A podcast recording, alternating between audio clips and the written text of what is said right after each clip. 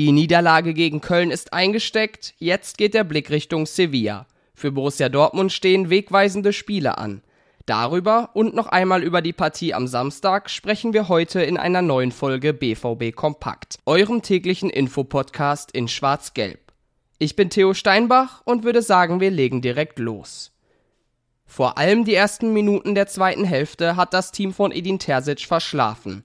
In Köln hatte es lange Zeit das Spiel im Griff, wurde dann aber zu unkonzentriert. Alexander Meyer war im Anschluss richtig sauer.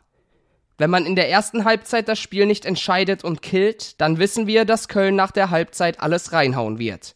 Wenn wir nicht alle zusammen dagegenhalten, wird es schwierig, so holt man keine Punkte. Unser Auftreten nach der Halbzeit geht gar nicht, sagte der Torhüter. Anthony Modest konnte auch gegen seinen Ex-Verein überhaupt nicht überzeugen. Stattdessen traf ein anderer Stürmer gegen den ehemaligen Arbeitgeber. Steffen Tigges machte das 2 zu 1, sein Jubel war aber eher verhalten. Ich habe mich riesig über mein Tor gefreut, finde aber, dass man Respekt vor seinem Ex-Club zeigen sollte. Ich verdanke dem BVB schon relativ viel, auch dass ich hier stehen darf. Da wollte ich Respekt zeigen, hat der 24-Jährige gesagt. Trotzdem gilt es jetzt, einen Haken hinter das Spiel zu machen und sich auf die nächsten Wochen zu konzentrieren. Da kommen richtig wichtige Begegnungen auf die Schwarz-Gelben zu. Auch Edin Terzic ist dahingehend angespannt. Er kritisierte seine Mannschaft nach dem Köln-Spiel scharf.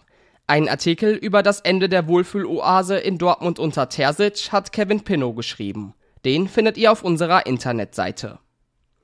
In dieser Woche stehen die wichtigen Spiele gegen Sevilla und Bayern an. Für einige BVB-Spieler, die zuletzt ausgefallen sind, bedeutet das ein Wettlauf gegen die Zeit.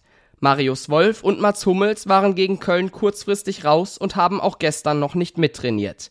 Bei ihnen hofft man, genauso wie bei Gregor Kobel, auf eine Rückkehr am Mittwoch.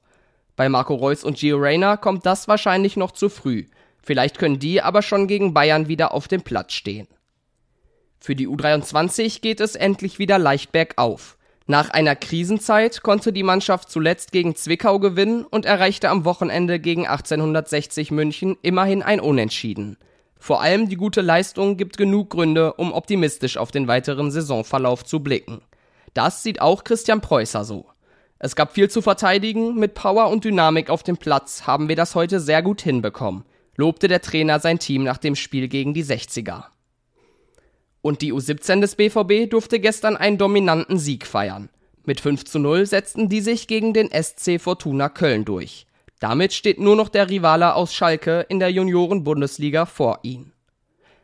Alles, was es sonst noch rund um Borussia Dortmund zu berichten gibt, lest ihr natürlich auf rohnachrichten.de. Mit einem Plus-Abo seid ihr hautnah mit dabei. Auf Twitter und Instagram findet ihr die aktuellsten Neuigkeiten und Bilder. Folgt uns da gerne unter rnbvb. Mir gerne unter thsteinbach. Und das waren mal wieder alle Neuigkeiten für heute. Wir hören uns morgen wieder. Einen guten Start in die Woche und bis dann.